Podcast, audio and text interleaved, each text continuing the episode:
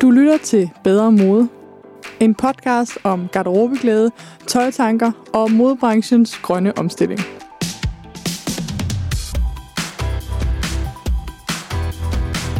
Denne episode er sponsoreret af Miljømærkning Danmark.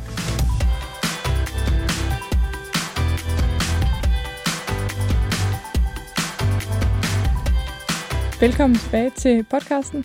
I dag der skal vi snakke om forskellige måder at udfordre sig selv på, og forskellige måder at organisere sin garderobe. Generelt så kan du måske høre, at vi ikke er så glade for regler. Men øh, nogle gange kan det altså være en ret god idé at lave nogle regler for sig selv, nogle garderoberegler, eller nogle tøjdiætregler. Vi skal snakke med øh, en af mine kære bekendte, Signe Hansen, som er en af Danmarks førende inden for det, der hedder Capsule Wardrobe-systemet, som er en måde at organisere sin garderobe på. Men Signe er langt fra den eneste i Danmark, som laver forskellige tøjudfordringer. Derfor skal vi også forbi Tina Weber, som har lavet en udfordring, der hedder en outfit, en uge. Capsule-systemet er faktisk et, jeg selv har brugt med stor succes på mange forskellige tidspunkter. Jeg var i starten meget forbeholden over for det her system. Jeg tænkte, det var ikke noget for mig. Men efterhånden, som det gik mere med op for mig, at jeg ikke havde helt styr på mine forbrugsvaner, ikke havde helt styr på min stil, og ikke var helt kredsen nok, jamen så kunne jeg mærke, hvordan det her system måske kunne være en hjælp. De fleste, jeg kender, som bruger Capsule Wardrobe-systemet, og de andre af de her tøjudfordringer, de gør det ikke uendelig tid. Selv har jeg brugt systemet i løbet af halvandet år for at få styr på min stil og for ligesom at få styr på mit forbrugsmønster. Sine laver det selvfølgelig stadig, fordi hun formidler om det, men også fordi hun virkelig elsker det. Men hvis du synes, det lyder lidt rigidt, så tænk på det som noget, du gør en gang imellem, eller noget, du gør i en fase, indtil du har lidt mere styr på dine præferencer og øh, den måde, du gerne vil klæde dig på. Jeg synes i hvert fald, at øh, den metode hjalp mig til at blive skarp på, hvad jeg godt kunne lide, men også hvad for et liv jeg havde. Og øhm, mest af alt så hjalp det mig til at få en større ro på, fordi en del af ideen med de her mange forskellige udfordringer er, at du ikke må shoppe hele tiden. Og lige præcis der, det er der, vi kan sammenligne det med en diæt.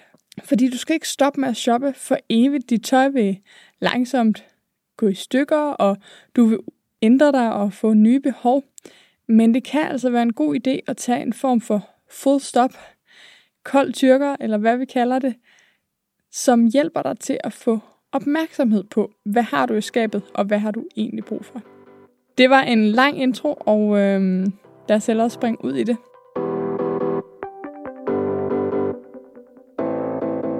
Vi er jo i gang med at snakke om at bruge tøjet. Hvordan du bruger det bedre, for mere brug af det, og i sidste afsnit, der havde vi øh, sammen med Else snak om, hvorfor går vi i det tøj, vi nu engang gør. Og i dag, der har jeg en mega spændende gæst, som jeg har glædet mig helt meget til at få i studiet. Det er Sine Hansen fra en blog, der hedder Useless. Og Sine, eller useless, det er jo øh, meget vigtigt, hvordan man lige ligger øh, ja, trykket. Det er, det er lidt et ordspil. ja, man kan egentlig sige begge, begge dele. Men, øh, Velkommen i studiet, Sine. Tak. Jeg har fulgt dig i rigtig, rigtig mange år tilbage dengang, hvor jeg havde et segment på min blog, der hed Sådan ser en bæredygtig blogger ud. Fordi man kan jo ikke nødvendigvis se på dig, at du er en bæredygtig blogger. Og det er jo fantastisk. Øhm, lad os snakke om det lige om lidt. Vil du ikke starte med at introducere dig selv for lytterne? Jo. Øh, jeg hedder Sine, og øh, jeg er 29 år gammel. Bor i en øh, lille, eller mindre by i øh, Sønderjylland, der hedder Mor. En rigtig hyggelig by ved, ved vandet, med en masse øh, lækker natur. Er oprindelig øh, uddannet designer, eller designteknolog øh, ved øh, Erhvervsakademi Sydvest i Sønderborg. Og så har jeg efterfølgende været ude og arbejde som designerassistent ved nogle forskellige virksomheder, øh, nogle forskellige damebrands primært. I den konventionelle modebranche, Ja, jo, lige ja. præcis. Øh, nok, ja, hvad man vil kalde kommercielle brands et eller andet sted. På kanten til fast fashion. Ja, men, øh. ja. og øh, ja, det, det gjorde jeg i, i et par år, det her med at arbejde som lidt mere designfokuseret så tog jeg en, øh, en bachelor i kommunikation og mediestrategi, sådan en, en overbygning på, på det, der hed TECO dengang i Aarhus, og havde så også, øh, har også haft nogle jobs, hvor jeg har arbejdet som det, man kalder social media manager egentlig. Mm. Så jeg har lidt begge områder som baggrund, kan man Og hvornår sige. startede du så som garderobeformidler? Øh, jamen, det gjorde jeg faktisk, mens jeg læste øh, kommunikation og, og mediestrategi. Øhm, egentlig så gik jeg tilbage på skolebænken, fordi jeg havde lidt svært ved at, at fastholde mig selv i den kommercielle mm. modebranche. Jeg, jeg kunne ikke rigtig... Og dengang kunne jeg ikke finde ud af, hvad det var, der egentlig gjorde, at, at jeg synes, jeg, det, det føltes bare ikke rigtigt for mig. Så jeg havde lidt brug for en pause, gik tilbage på skolebænken, øhm, fordi jeg tænkte sådan en, en kommunikationsuddannelse, den åbner lidt flere lidt flere døre. Øhm, Hvornår startede du useless eller ja. useless? Ja, den startede jeg øhm, så mens jeg læste kommunikation og mediestrategi. Øhm, og primært egentlig, fordi vi havde en masse sådan, cases om, om samfund og, og den måde, vi forbruger på. Mm.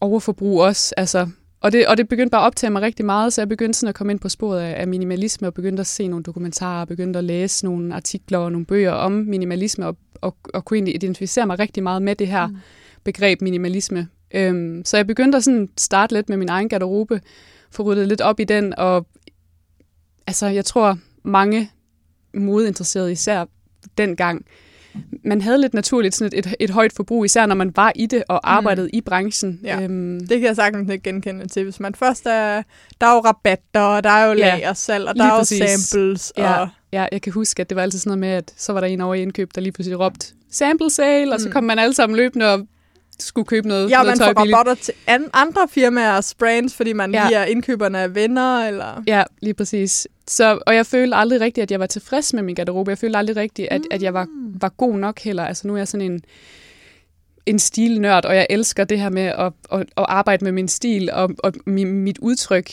Jeg, jeg havde bare sådan en følelse af, at jeg ikke var, var god nok, og jeg følte mig ikke tilpas. Øhm, det var meget det her med at, at købe noget og bruge det en gang, og så finde ud af, okay, jeg føler mig overhovedet ikke tilpas i det her stykke tøj.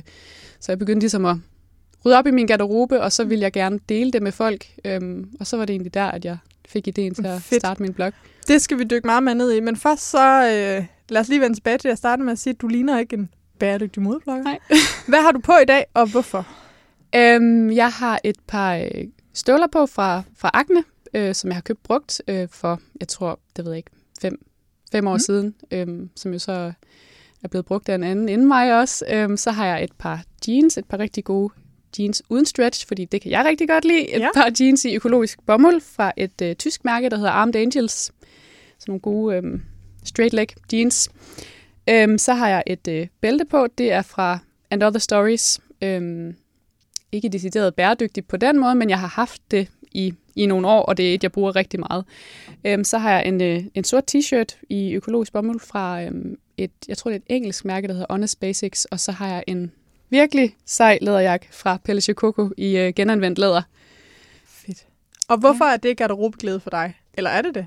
Det er det helt klart, ja. Der skulle finde tøj frem her i morges, så tænker jeg, okay, jeg skal have noget på, som er behageligt, fordi jeg skal ud og køre i nogle timer, og også noget, som ligesom skaber en eller anden tryghed for mig, mm. og som jeg virkelig føler mig selv i, øhm, eller føler mig som mig selv i. Og, og man kan sige, det, det gør jeg egentlig efterhånden med størstedelen af det, jeg har i mit skab. Men der er nogle ting, som er lidt mere sjove, og som kræver lidt mere styling. Men øhm, i dag, der havde jeg bare lyst til at have noget på, som jeg ved, at det her, det, det er bare mig, og øh, det er virkelig noget, som, som jeg føler mig som mig selv i, og som jeg har det godt i.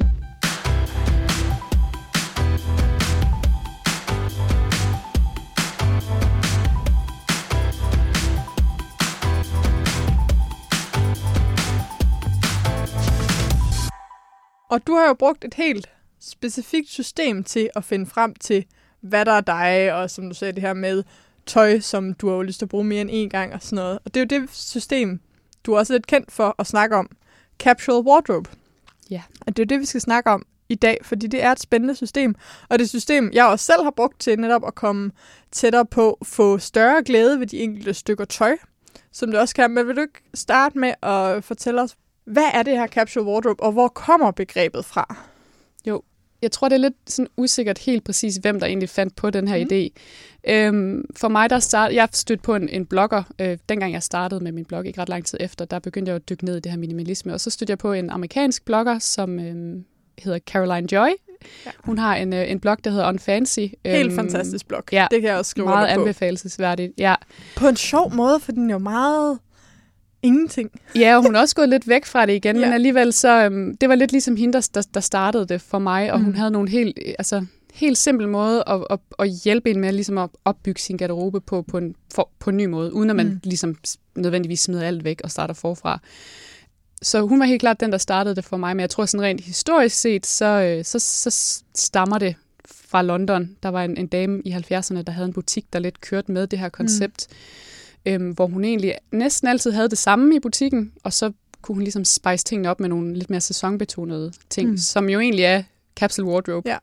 Øhm. Og så var der også en, som jeg i hvert fald har stødt på, der virkelig satte et tal på, og som også blev meget kendt fra at køre noget, der hedder Projekt 333, ja.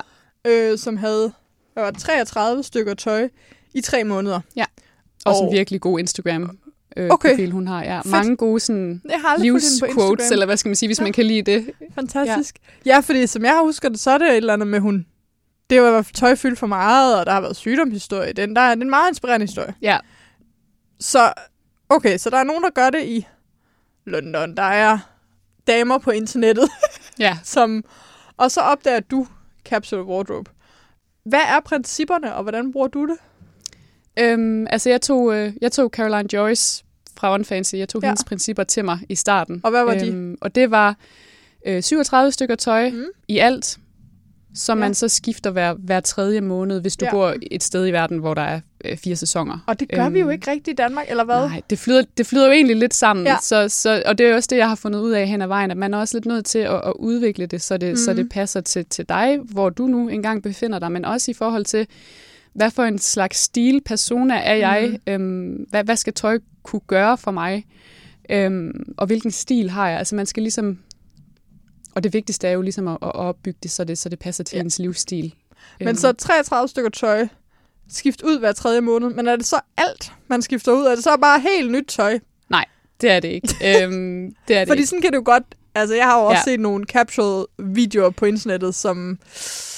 Ja, man kan godt falde ned i nogle huller, hvor det virkelig virker mere som forbrug rush, end, end egentlig en metode til at få det godt med sit tøj ja. og, og forbruge langsommere. Helt, helt klart. Altså også fordi, at altså det er jo, det er jo en, jeg plejer altså gerne at sige, at det, det er en, en form for garderobeopbygning, en, en mhm. struktureret mm. garderobeopbygning. Øhm, og hvis man tager den til sig, og så tænker jeg, så kan jeg på en struktureret måde bygge en helt ny garderobe hver gang. Det er sådan lidt et misforstået koncept i mine øjne, fordi ja. det oprindelige capsule wardrobe-system var, at man har nærmest altid det samme, og så kan man få nogle enkelte ting ind, som ligesom løfter det lidt og mm. holder resten af tingene friskt og, og levende. Ja. De her 37 stykker tøj, som man vælger hver tredje måned, mm. vælger du dem fra dit eget? Har du så sådan et bibliotek af tøj i kælderen, eller... Øh... Det kan man faktisk godt sige. Øhm, jeg, har, jeg har sådan nogle opbevaringskasser, øhm, hvor meget tøjet er, er gammelt. Altså, mm. der er selvfølgelig også noget, som, som kun er et par år gammelt, eller som er nyere, men, men det, er, det er lidt sådan et bibliotek, ja, som, som jeg kan, kan shoppe. Så, så jeg shopper sådan lidt min egen garderobe, mm. og det er sjovt, at, at menneskets øh, mindset, det er sådan, at når man, fordi jeg får en pause fra det, og så pakker det frem igen, uanset hvor mange gange du har gjort det her, men det med, at man mm. får en pause fra det, det gør bare, at det føles som nyt på en eller anden Jamen, det kan have så meget. Det der med at shoppe sin og, og glemme sit tøj, ja, lige det synes jeg faktisk ja. er det, det vigtigste ved capsule, altså at man har kun nogle få stykker tøj, eller 37 fremme, og så har man nogen på pause, mm. øh, som man glemmer. Ja. Og øh, det er jo både en fantastisk øvelse at gennemgå sit tøj, når man skal lave en ny capsule, som jeg ved, du gør. Mm. Stadigvæk de her fire gange om året. Øh, men også at finde det frem igen. Hvorfor tror du, det er vigtigt, at noget tøj kommer på pause? Altså, der er jo helt klart, altså, sommershortsene og sådan nogle ting. Mm. Men hvad tror du, du psykologisk gør ved os, at vi glemmer vores tøj og ser det igen? Mm. Altså jeg tror, ja, det her med i hvert fald, at, at det, der hænger i ens skab, øhm, altså fordi en ting er selvfølgelig det, man gemmer væk, men jeg tror, at, at hvis man kun har det i skabet, som man rent faktisk skal bruge mm. lige nu, så er der kun det, du skal koncentrere dig om. Du behøver ikke at tænke på alt det omkringliggende. Øhm, og det betyder selvfølgelig ikke, at hvis du, øh, hvis du halvanden måned inde i en sæson finder ud af, at jeg mangler altså lige mm. øh, en rød t-shirt, at du ikke må gå i gemmerne og så lige se, om du har et eller andet lækkert, der lige kan fylde, fylde det ud for dig. Øhm, men, men sådan rent psykologisk, så, så giver det bare noget ro. Altså, det, det er nok øhm, en af de vigtigste ting, en, en capsule wardrobe overhovedet mm-hmm. har gjort for mig. Det har givet mig mere ro med min garderobe og gjort, at jeg hviler meget mere i min stil, og også i min, min hverdag. Altså det her med at, at stå op og, og tage tøj på hver dag, og, og føle, at jeg ser, ser godt ud, jeg repræsenterer mm. mig selv, og jeg, og jeg har det godt, øhm, ja. uden at det skal, skal være stressende og koste mig en masse øhm, på mm. den måde.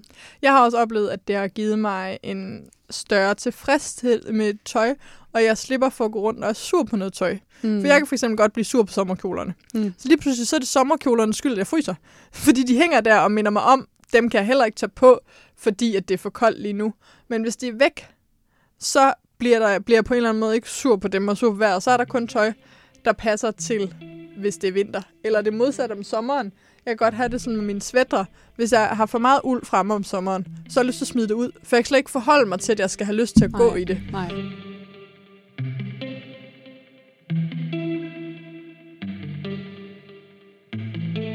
Jeg afbryder lige den spændende snak her med øh, Sine for at øh, hilse velkommen igen til en efterhånden god ven af podcasten, Heidi Bukke fra Miljømærken Danmark. Tusind tak. Heidi, du har været meget faktuel og fortalt os en masse ting, men, men hvad er egentlig med dit eget tøjforbrug? Hvad, hvordan står det til med det? Jeg tænker faktisk også selv rigtig meget over, øh, hvad det er, jeg vælger til min garderobe, og også øh, hvor længe det er i min garderobe, og hvor meget jeg har. Øh, jeg synes, at øh, når man nu arbejder med tekstiler, og også kender til den belastning, der er koblet til dem, så er det klart, så kan man ikke undgå os og, og tænke over, hvad er det for en miljøbelastning, jeg selv bidrager med.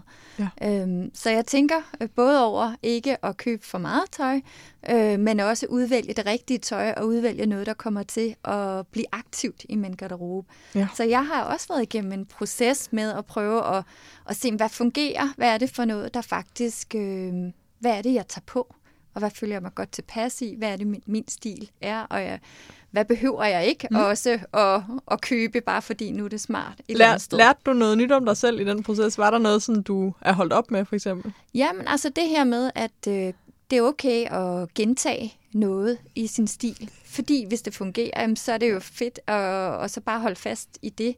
Øh, så jeg er klart øh, blevet opmærksom på, at jeg rigtig godt kan lide de her klassiske ting. Og jeg kan godt lide lækre materialer, uld og silke. Mm at noget, der er godt håndværk, kan også blive draget af. Altså lækkert strik, ikke? Altså, det er virkelig skønt, synes jeg. Fedt. ja. Jamen altså, der, der er du meget på sines vogn, det her med bare finde roen i det, man kan lide, og det, man mm. kan lide. Jeg ved, at du har et øh, særligt tip til det her strik, ja. som øh, jeg, det har vi til fælles. Jeg elsker ja. virkelig også god strik. Hvordan passer du på det bedst?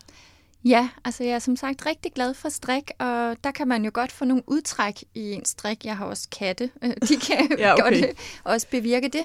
Altså det her um, udtræk, det er, når der kommer sådan, sådan lidt... nogle lykker, der, ja. der bliver trukket ud. Øhm, og hvis det er fint strik, så mm. kan det være svært bare at skubbe det tilbage og sådan få, få det til at, ja. at jævne sig ud igen.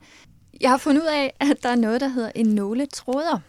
Og det er sådan et lille metalstykke med en wire på, som man kan bruge til at hive. Egentlig bruger man den til at få en, en tråd ind i sit nåleøje. Ja, ja, den er med i alle de der små sykits. Ja, og den kan man også bruge til, hvis man tager den inden fra bagsiden af sit stofstrik, eller det kan egentlig også være noget vævet tekstil, og så stikker ud, og så får det her, øh, den tråd, der har trukket sig løs, øh, får den ind i wiren og trækker den tilbage igen.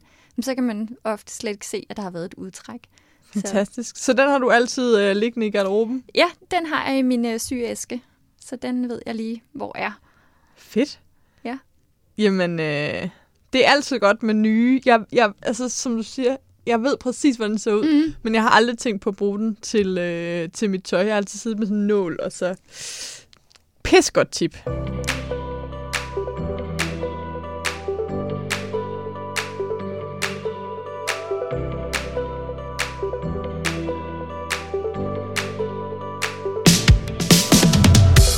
Men øh, vi skal også lige tilbage til miljømærkerne. Mm-hmm. Fordi det er jo derfor, at øh, du er her, selvom vi kunne blive i evighed og bare snakke om vores eget tøjforbrug.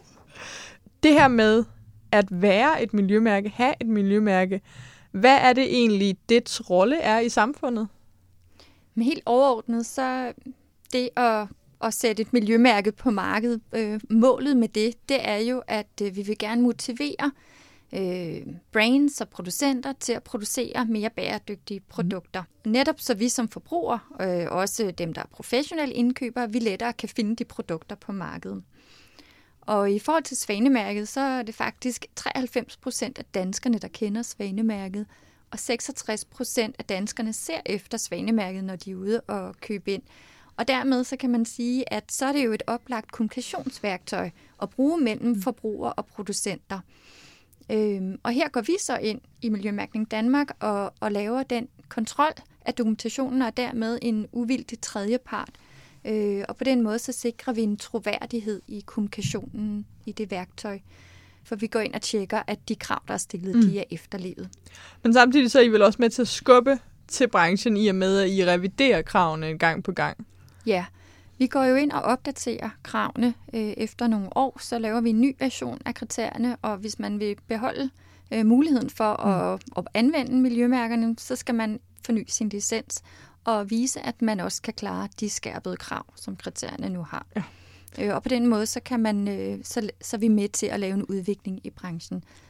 Fedt, og det synes jeg jo faktisk er, øh, er super spændende, det her med, at I starter måske øh, både ambitiøst, men også ret bredt med at sige, okay, vi skal kunne certificere, som du sagde, cirka en tredjedel, mm. men så når først vi har folk inde i folden, så får de lige et skub hver femte år, eller sådan. Ja, det, det, det skal de være klar på, at øh, man kan altså ikke ja. øh, bare og så regne de, med, at det er for evigt. Der skal ske en udvikling. Nej, så har de jo vendet deres kunder til at kigge mm. efter et smagemærke, og så må de hellere blive ved med det. Mm. Det kan jeg egentlig meget godt lide ved, øh, ved det setup. Mm. Du nævnte også i starten, og det synes jeg, vi lige skal have med, inden vi slutter, at Svanemærket også stiller nogle krav til det sociale. Øh, det er jo ikke lige nødvendigvis det, vi sådan først tænker på med et miljøværke. Hvad, hvordan foregår det? Ja, det er rigtigt. Netop for tekstiler, så er øh, arbejdsforholdene jo rigtig vigtige også. Øh, det er jo som sagt, som vi tidligere har været inde på, ikke produktioner, der nødvendigvis ligger her i Norden eller mm. Europa, ofte faktisk helt uden for Europa. Og der kan vi jo ofte have nogle arbejdsforhold, som, øh, som ikke lever op til nogle af de øh, standarder, der findes globalt. Det, derfor så går vi ind og stiller krav om, at øh, FN's arbejdstagerrettigheder og også øh, ILO's øh, konventioner skal være efterlevet. Mm. Øhm, og øhm, det er jo så også noget, når vi er ude og laver vores kontrolbesøg i produktionerne, fordi vi tager altså også til Bangladesh eller Indien, eller hvor det er, tekstilproduktionen ligger så ser vi jo også, øh, om det er efterledet. Men det er også noget, der er rigtig svært øh, at kontrollere. Så vi læner os også op af nogle af de certificeringssystemer, der findes på området. Og ja. det er for eksempel SA 8000 og BSCI. Okay. Så der, hvis man skal dokumentere sin arbejdsmiljø, så tænker I, at, at, at hvis man så har et andet certifikat, så, så låner I lidt af deres sådan kontrol? Ja, og det er egentlig noget, vi gør øh, andre steder mm. øh, i vores øh, måde at certificere på. Hvis der er nogle anerkendte systemer, for eksempel også økologisk mm. bomuld, mm. det kan man sige, det er jo også et, et globalt anerkendt system. Og der går vi jo ikke ind og, og ligesom opfinder noget nyt der. Øh, der går vi ind og accepterer den dokumentation, der findes for, at det er mm. økologisk bomuld. Jeg synes, det er fedt at høre, at der også er noget socialt, fordi det er jo... Øh som du sagde, også et af de store områder. Mm. Og jeg håber, at øh, jer, der lytter med, er blevet klogere på Svanemærket Tekstiler over de her sidste mange episoder, hvor du har været med, Heidi. Mm. Tusind, tusind tak for det. Er der noget, inden vi slutter og øh, siger farvel til dig for den her omgang, som du rigtig, rigtig gerne vil have, at folk ved om Svanemærket tøj? Jamen helt overordnet, så er det jo vigtigt at vide, at når vi taler om Svanemærket tekstiler, så har man været helt tilbage mm. i kæden og stillet nogle krav. Altså det er både krav til de fiber, der er blevet anvendt, det er krav til kemikalierne mm. i produktionsprocessen, men det er også krav til, at vi får noget tekstil, der faktisk har en god kvalitet i brugsfasen. Og på den måde så, at man, man tager hele livscyklus mm. med ind, når man går ind og svanemærker tekstiler. Og ligesom med vaskemidler, så kan man jo også gå meget længere. Man kan jo vælge at kun lave tøj af ham, der er zero waste design, eller hvad man nu har lyst til. Men jeg kunne virkelig ønske, at øh, ligesom med vaskemidler og nogle af jeres andre stærke produktkategorier, at det så var i enhver tøjbutik, jamen så kunne man i hvert fald finde en, en tredjedel af produkterne med svanemærket. Det vil virkelig hjælpe øh, den almindelige forbruger. Det håber vi også, ja. Tusind, tusind tak, Heidi. Selv tak.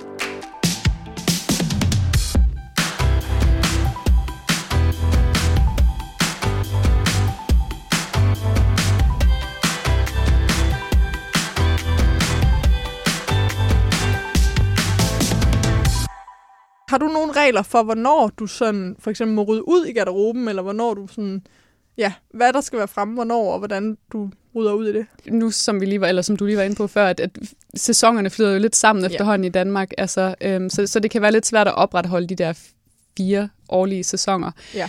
Øhm, jeg gør det ofte, fordi at jeg har et, et, et digitalt publikum, mm. som, som hungrer lidt efter den her øh, inspiration hver sæson. Øhm, men øhm, egentlig skal man jo igen gøre det. Man skal ki- kigge på vejret, og altså, er det næste uge, det bliver sommer, og så er det måske der, man finder sommerkjolerne frem. Øhm, Altså, du gør det lidt tidligere, end Ja. man ville gøre som privat egentlig de klassiske sæsoner. Øh, januar, eller hvad siger man, december, januar, februar, det er vintermånederne, Mm. og så derudad Ja. ja. de fire årlige sæsoner. Det er meget den måde, jeg, jeg kører på, men man kan sagtens lade det flyde lidt mere sammen. Jeg prøvede også i en periode at køre med to sæsoner kun, Ja. øhm, fordi at der er så mange, af, af, især i Danmark, af, af dagene, der, der flyder sammen sådan rent værmæssigt. Ja. Øhm, men jeg synes også, at der er noget sjovt i det her med at gøre det hver tredje måned, fordi at så, så, så sker der lidt nyt, Mm. uden at det nødvendigvis er helt nyt. Og jeg ved, at nogen i Capsule har det sådan, at de må slet ikke shoppe, når de har fastsat deres øh, sæsongarderobe. Har du da også sådan en regel om, at der må ikke komme noget nyt ind, når først du har sagt stop? ikke sådan en, en, en regel, jeg, jeg ligesom har sagt højt for mig selv, men jeg prøver alligevel på at udfordre mig selv, mig selv fordi jeg tror, jeg, især i starten, hvis, hvis det er første gang, man bygger en capsule wardrobe, så tror jeg, det er enormt vigtigt, at man, man prøver at holde sig til et eller andet Mm. regelsæt, så man har noget at læne sig op af, og som virkelig kan udfordre den måde, man ja. tænker på. Men jeg synes også, at man skal have lov til hen ad vejen, altså hvis, hvis du finder Mm. en eller anden mega fed strik nede i en eller anden vintage-butik, eller hvad ved jeg, altså at man Ja. så skal have lov til at få det ind i garderoben. Ja. Øhm, det behøver ikke at være så stringent, det hele. Det synes jeg lyder fedt. Og det kan du jo sige, fordi du har været i gang i noget tid. Kan ja, du det, ikke prøve at... t- Hvis nu du skulle... Jeg har også været i gang med Capsule Wardrobe og prøvet det et par gange. Men hvis der nu sidder nogen, der lytter med, som aldrig har været det, og hvis du nu skulle tage os igennem, kan vi lave sådan fem skridt, hvordan laver du din første Capsule Wardrobe? Først så, øhm, ja, det vigtigste det er, at, at garderoben den, den passer til, til dig og din livsstil. Så det allerførste, man skal gøre, det er at, at sætte nogle ord på ens livsstil. Og også ens stil, altså rent æstetisk. Hvad, hvad for en slags tøj kan jeg godt lide at gå i? Ja, laver du moodboards? Altså bruger du Ja, det sådan det gør jeg. Pinterest for eksempel? Jeg er, er ret afhængig af Pinterest. Lav et moodboard. Og så har vi jo også, kære lyttere, øh, podcast-afsnittet med øh, garderobeanalysen. Der er jo masser, masser af guld der, hvis man gerne vil se sit tøj i øjnene og sin stil og sådan noget. Mm. Så Mhm. det kan du altid lytte på der. Yes, så kend din stil. Ja. Lav et moodboard eller et eller andet. Ja, den næste, det er, at øh, du tømmer dit skab, altså fuldstændig Okay. for alt, hvad der er i skabet, så der ikke er noget, der, der bliver glemt et eller andet sted inde bagved. Så tøm dit skab fuldstændig. Alle Øhm, bøjler, alle skuffer. Alting. Yes. Øhm, og det er også en god anledning til ligesom at give skabet lidt, lidt kærlighed, lige få Ja. tørret lidt støv af, øhm, fordi det over, altså, slutresultatet, det overordnede resultat, det er bare så meget mere lækkert, hvis det også er et, lækkert skab. Altså, Det kan også være, at man oplever, opdager nogle mølleæg eller sådan ja, noget. ja, det kan godt være. ja, ja. Jamen, så er det så, at, at den, den lidt mere sådan praktiske proces, den, den begynder i, altså det er jo sortering af dit Ja. tøj, så du skal til at sortere dit tøj. Øhm, og der er nogle forskellige måder, man kan gøre det her på. Jeg kører gerne med sådan, er det omkring fem forskellige bunker, jeg deler okay. mit tøj op i. Øhm, pænt tøj, sommertøj, øhm, så er der også noget i det her, den her bunke, det er det, som jeg ved, det elsker jeg, og det har jeg lyst til at gå i Mm. nu. Så er der det, som er lidt mere måske. Jeg Mm. ved ikke lige helt, der er noget, der måske skal ordnes, før jeg kan tage det i brug. Der er nogle forskellige bunker, man ligesom Ja. kan. Og så er der selvfølgelig også nej-bunken til alt det, man tænker, det her, det er ikke mig, og det, det Yes. yes. slutter jeg fred med nu. I Øhm. øhm, podcasten øh, tidligere har vi snakket om favoritterne, det passive og det helt forkerte. Mm. Øhm, eller det er uden for kategori, har vi først også snakket om, altså brudkjolen og alt sådan noget. Så Men noget det- lidt mere sentimentalt. Ja. ja. Men det giver også god mening at kigge på netop sommertøj, sportstøj, altså Ja. de kategorier, der passer til ens liv, eller hvad? Ja, lige præcis.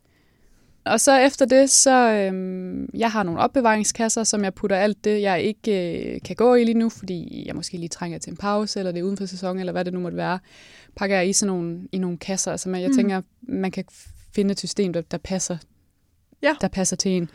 Øhm, pak det væk, så det ikke ligesom optager plads i dit reelle skab. Ja. Øhm, og så putter du resten af det tøj, som du har lyst til at gå i lige nu, det Ja. hænger du simpelthen bare tilbage i skabet. Og hvad gør man først der? Altså, vælger du til, eller vælger du fra? Fordi jeg kan virkelig godt lide øvelsen om at vælge til, Mm. og vælge et antal stykker tøj, som jeg må have ind i garderoben, og så giver det jo ligesom sig selv, hvad jeg vælger fra, hvor jeg imod synes, det er sværere at sige nej til et stykke tøj, eller sådan vælge fra. Altså for Mm. mig er der stor psykologisk forskel på, om jeg vælger noget tøj til, eller om jeg vælger noget tøj fra. Helt klart. Hvad anbefaler du der? Altså, jeg, jeg er enig med dig i, at, at det er helt klart en, en Mm. tilvælgelsesproces. Ja. Øhm, det er lidt ligesom, hvis du er afhængig af et eller andet, øh, hvad ved jeg, sukker eller Ja. ja. rygning. Hvis du siger til dig selv, at, at det må du ikke, så er det det eneste, du tænker på mm. hele tiden. Så jeg tror helt klart også mere på, at man vælger noget til, som gør det for dig, øhm, som opfylder det her behov, som, som du nu har. Så kunne Øhm, man sige, at step 4 var, vælg det tøj, du vil gå med de næste tre måneder. Ja, præcis. Og så pakke resten væk. Ja. Yes. Ja, og- plus at, at altså, igen, det her med at sætte et, et, et tal på, kan måske være lidt svært, men for mig, der Ja. ligger det tit mellem alt fra mellem 30 til 40 stykker i Ja. alt. Øhm, Og er det et tal, du også kan genkende andre har glæde af? ja, helt klart. Altså, der er jo det der øh, 33, Mm. og der er 37. Jeg er selv nogle gange endt op på de der 40. Øhm, Og hvad inkluderer det? Jamen, det hvad er, med? For mig er det faktisk kun mit hverdagstøj. Ja. Jeg har en lille mini-capsule til ting, som er, er, er festtøj, altså Okay. de ting, som jeg har på til bryllupper. Men er det også sko og jakker? Øh, ja, altså det er egentlig alt det tøj, du bruger, undtagen øhm, tasker og bælter og smykker. Så inklusiv sokker og underbukser? Nej, nej, ikke sokker og underbukser. Okay. Nej, nej, Jamen, det selvfølgelig var, ikke. Nej, alt tøj. Vi skal lige være Nej. præcise her, Signe. ja, ja. Altså, det, jamen, Nævn hvordan de skal man sige det? der, passer, der er med i Toppe. antallet. Ja. Toppe, jakker, øhm, bukser, sko, Ja. kjoler, nederdele, alt sådan noget, Super. som man måske har en tendens til at, at overforbruge også i virkeligheden. Alt det synlige. Ja, præcis. Så vælger man 30-40 stykker tøj. Så pakker man resten væk. Så laver man en, øh, en shoppinglist. Ja. Og øh, det er sådan lidt... Jamen, hvis du synes, du har nogle huller et eller andet sted, så, øh, så skriver man dem ned. Og, og det er godt at skrive dem ned, fordi at, at så går man ikke ud og køber i øst og vest. Altså, man har ligesom tænkt på, hvad skal jeg bruge det her stykke tøj til? Hvad har jeg tænkt mig at sætte det sammen med? Øhm, så det er en lidt mere struktureret form for, for shopping, og, Mm. mm. og langt væk fra alt, hvad der hedder impuls shopping.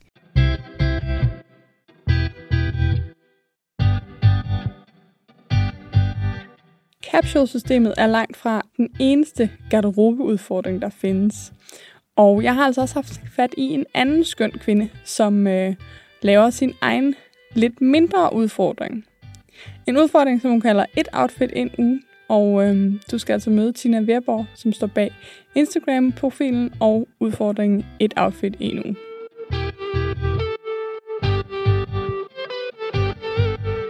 Jeg har jo øh, ringet dig op, fordi du har i lang tid kørt en udfordring om at gå i et outfit i en uge. Vil du ikke starte med at introducere dig selv og den udfordring?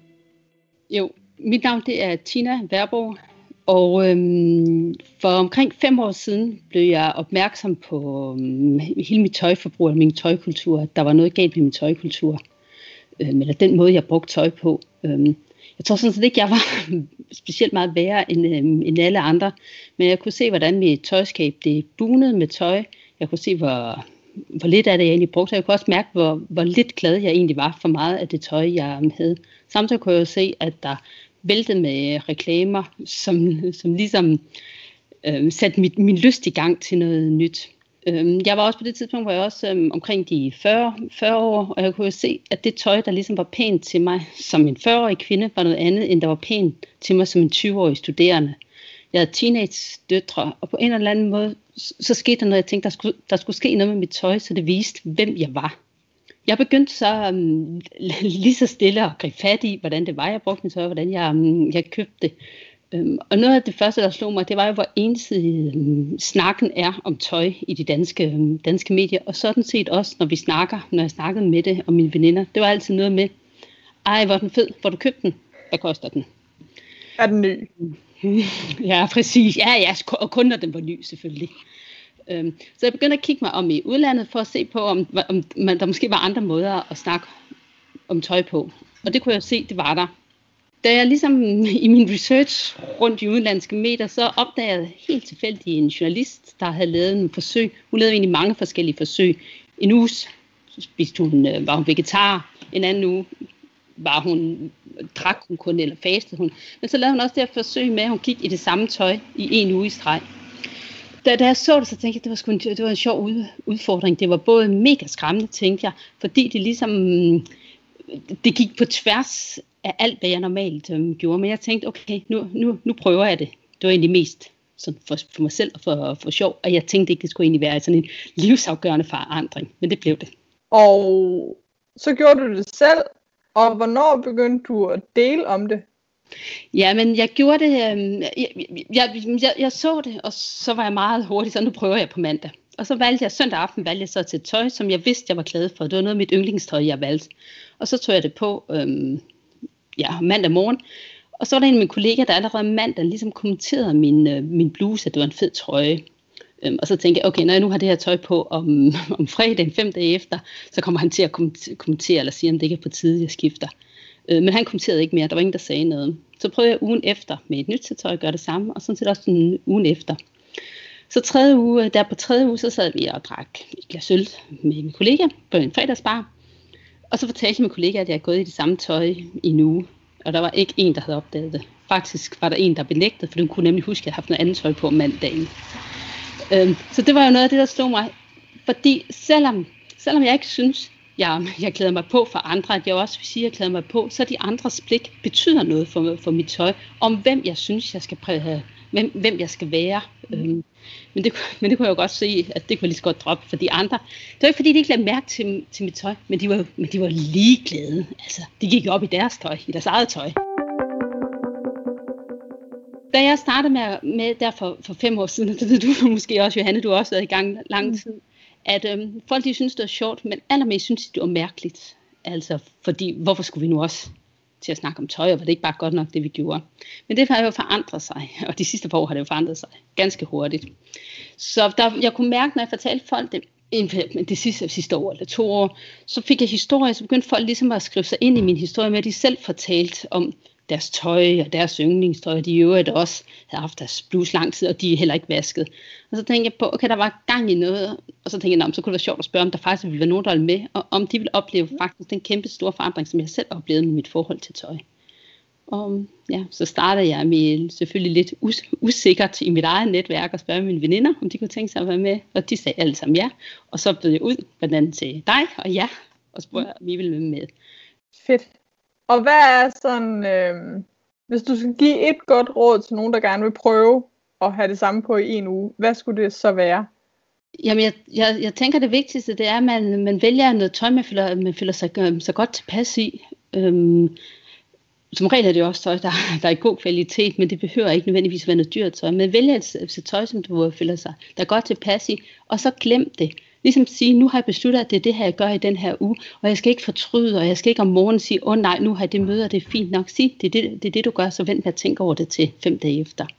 Jamen, øh, tusind tak, og tusind tak for at inspirere, og man kan jo finde dig på Instagram under et outfit en uge. Et outfit underscore en uge.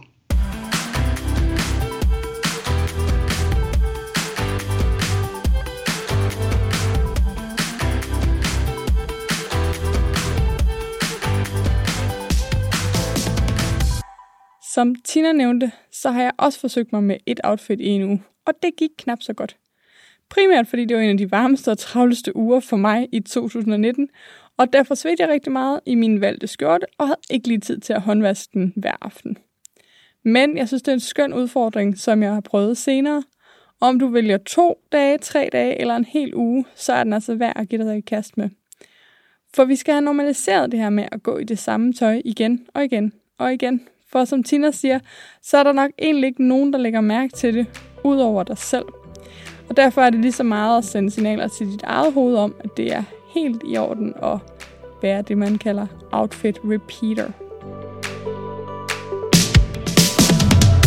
Hvad lærte du første gang, du lavede en capsule og fulgte de her stramme regler? Jamen egentlig, at, at jeg havde det godt med at have mindre, og også mm. at, at der er ikke noget galt med, at jeg ikke nødvendigvis ser mig selv i en masse, masse farver. Øhm, jeg har prøvet og det er bare ikke mig. Øhm, så man, det er nok en af de største ting, jeg ligesom har lært at få mit, få mit forbrug under mm. kontrol.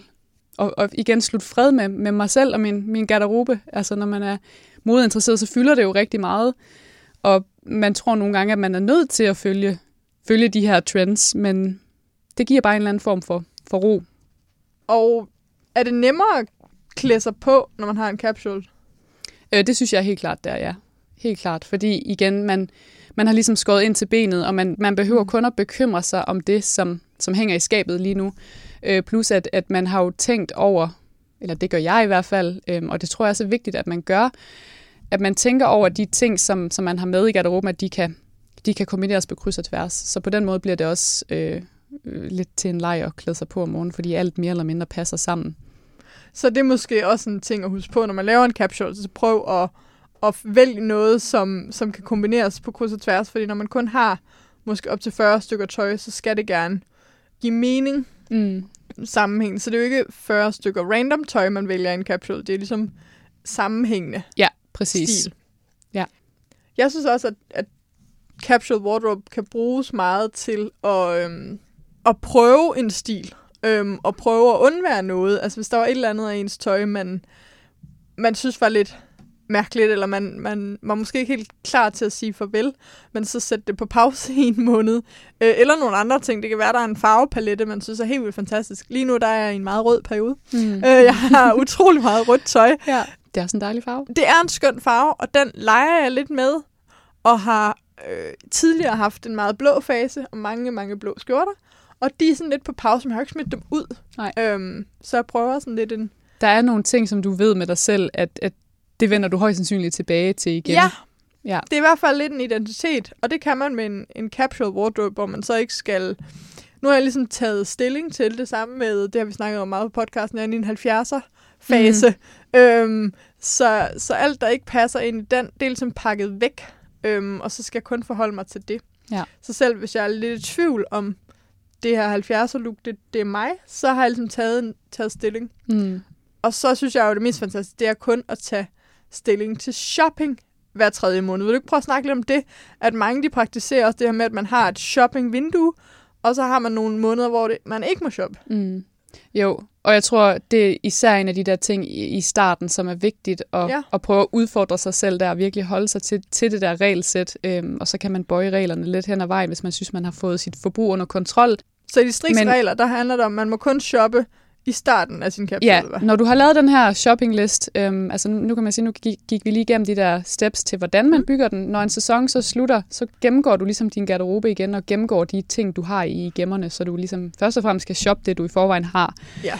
Øhm, og så kan du ligesom lave en ny liste, hvis du, stadig, altså hvis du synes, der er nogle huller. Mm. Øhm, så jeg tror, at, at det her med at få, få styr på sin shopping og give det et formål mere, end at man bare går ud og køber noget, fordi at man, man synes, at, at, at det er pænt, fordi Mm. mm. man lige random ser det i et, et butiksvindue. Øhm, og igen gennemtænker købet, inden, inden man køber. Stiller sig selv nogle spørgsmål. Hvad, hvad er det, det her det skal kunne? Og har jeg virkelig brug for det? Har jeg noget i forvejen, der måske kunne gøre det ud for det her stykke tøj, som egentlig fungerer lige så godt? Eller altså nogle ting. Øhm, så ligesom få sin, sin shopping mere under, under kontrol, tror jeg hver, især er vigtigt i starten, hvis, hvis man vil bruge capsule Mm. wardrobe som et, et værktøj til at få, Mm. få styr på sin, sin garderobe og sit forbrug.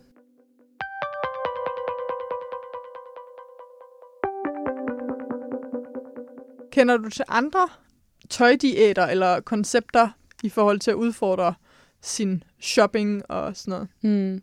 Altså, der er jo sådan nogle low-buy øh, udfordringer Ja, hvad betyder det? på de sociale medier. Jamen, det er, det er sådan lidt en... Du kan vælge at køre den helt ud og sige no-buy, så køber du ingen, Altså ikke noget nyt. købestop. Ja, købestop. Yes. Fuldstændig købestop. Øhm, og så kan du selv bestemme, hvor lang tid du vil gøre det. Mange, de gør det måske en måned, eller tre måneder, Jeg prøvede år. tre måneder sidste sommer. Det gik fandme dårligt. Ja. ja, men altså, det er jo også virkelig en udfordring. Ja. Og, men man lærer jo sindssygt meget i den der, i den der periode og i den proces. Mm. Øhm, fordi at man igen stiller spørgsmål til ens eget forbrug. og Har jeg virkelig brug for det her? Eller har jeg noget i forvejen, mm. som er lige så godt? Man Øhm. registrerer måske også mere hver enkelt køb, fordi hov, det var imod reglerne. lige pludselig. Ja, ja, lige præcis. Og så er der det her, som hedder low buy, som er mere sådan minimal brug, Mm. mm. øh, hvor man siger, at Jamen, jeg tror heller ikke på, at, at et totalt købestop nødvendigvis er løsningen, men jeg kører den ned på et, på et Mm. minimum, og har måske nogle, også i forhold til bæredygtighed nogle, nogle bestemte regler der. Øhm, mere genbrug, mere tøjbytte Mm. med mine veninder, eller Ja, Hvad- ja, der er også nogen, der være. sætter der dogmer, købsdogmer. lige præcis. Øhm, ja. Jeg kendte også en, en pige, som sagde, at hun måtte købe 12 ting om året. Okay, ja. Så, Så, budgetterer man jo også Ja. på en eller anden måde, så, så økonomisk Mm. er der jo også en, en fordel ved at gøre det på den Mm. måde. helt sikkert. Så når du har lavet en shoppingliste, så farer du ikke direkte ind på boost.com og øh, finder alle ting Nej. der. Det er en lidt mere kompliceret øhm, form for shopping, kan man godt sige. Nu har jeg lidt sådan en tommelfingerregel, at jeg, som udgangspunkt, så kan jeg godt lige se, om jeg kan finde det brugt Ja. først. Kunne godt tænke mig at blive bedre til, ligesom det her med at bytte med nogle bekendte, eller bytte igennem, det kan man jo også gøre på, på diverse Mm. øh, øh, hvad hedder det, sådan genbrugsshops. Det er sådan min tommelfingerregel, og ellers så er det næstbedste, det er jo så bæredygtige brands. Øhm, og jeg prøver på at støtte lokalt og dansk. Øhm, men igen, så, så for mig er det også vigtigt, at, at det stykke tøj, jeg får, det er det, som jeg, som jeg leder Mm. efter. Øhm, og det lyder måske sådan lidt egoistisk, men, men fordi at ellers så, så opfylder det tøj ikke det, Ja. ja. som det skal for mig, og så får jeg det Nå, simpelthen men, ikke brugt. Det er overhovedet ikke egoistisk, fordi faktisk, når man ser på livscyklusanalyser, så det, der afgør, om et stykke tøj er bæredygtigt, eller det, der afgør, hvor bæredygtigt det er, det er faktisk også, hvor mange år vi beholder det. Mm. Altså, så jo længere man har lyst til at beholde et stykke tøj, så det er bedre, selvom det smerter mit øh, hjerte at sige det, så er det bedre at købe et mindre godt stykke produceret tøj, hvis man beholder det længere. Ja. Ja.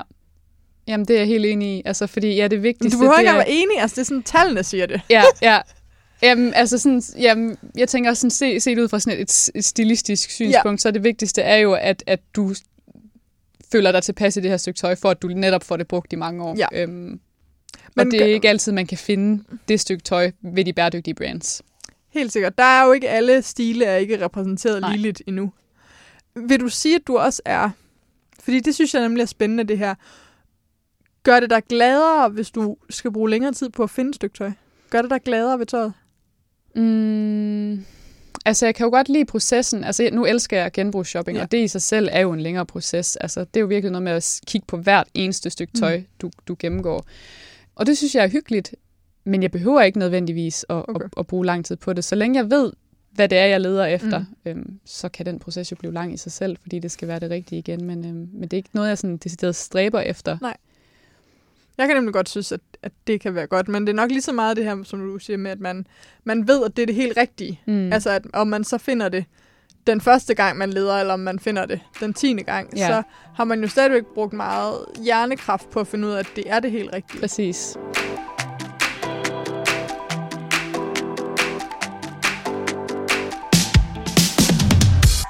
Hvad har været det mest overraskende for dig ved at blive sådan garderobe-minimalist og arbejde med capsule wardrobe? det mest overraskende, eller måske det, som, som har lært mig mest, det er det, alt det her med at, at finde ud af, at, at jeg behøver ikke så meget. Altså, jeg er faktisk lige så glad uden alt det her. Ja. Øhm, og lidt stå af det her race og finde ud af, hvor meget bedre jeg har det ved ikke at, at tage del i det her Hmm. hamsterhjul, som det nogle gange kan føles som.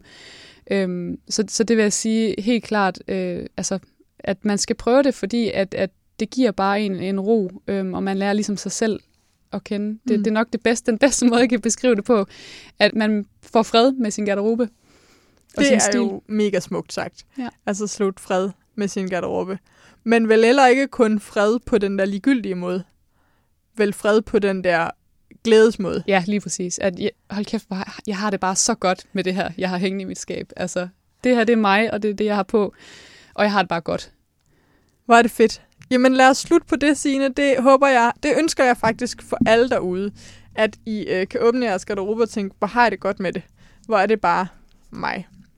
Tusind, tusind tak, fordi du komme forbi. Og hvor øh, finder man dig hen, hvis man gerne vil lære mere om det her? Øhm, jeg har jo nogle forskellige platformer, men jeg tænker, at det nemmeste, det er at gå ind på øh, uselesswardrobe.dk yes. eller på øh, Instagram, useless underscore dk, og så kan man finde sig vej på de andre platforme derfra. Og skal vi sige useless eller useless? Jamen, det er jo egentlig lidt et ordspil, øhm, at man skal useless of the useless. Så Nej. ja. Lidt corny også. ja, lidt kliché, men, øh, men, men det passer. Fantastisk. Tusind, tusind tak, fordi du vil være med. Selv tak. Du har lyttet til Bedre Mode, en podcast af mig, Johanne Stenstrup, produceret for Sustain Daily. Podcasten er klippet færdig af Annette Halstrøm, og vi er super glade for, at du lytter med. Inde på siden bedremode.nu kan du finde show notes, altså en lille beskrivelse af hver episode, samt de relevante links, der nu skulle være. Og jeg bliver også sindssygt glad, hvis du har lyst til at komme med feedback. Det kan du enten gøre inde på siden, hvor der er et kommentarspor. Du kan gøre det i din podcast-app ved at lægge en anmeldelse. Eller du kan gøre det på Instagram, hvor jeg også er under navnet Bedre Mode. Jeg vil sindssygt gerne høre, hvad for nogle tanker den her podcast har sat i gang for dig. Og hvis du har forslag til gæster, ting vi skal tage op, eller bare spørgsmål i det hele taget. Tusind tak, fordi du lytter med, og så ses vi, eller lyttes vi ved i næste uge.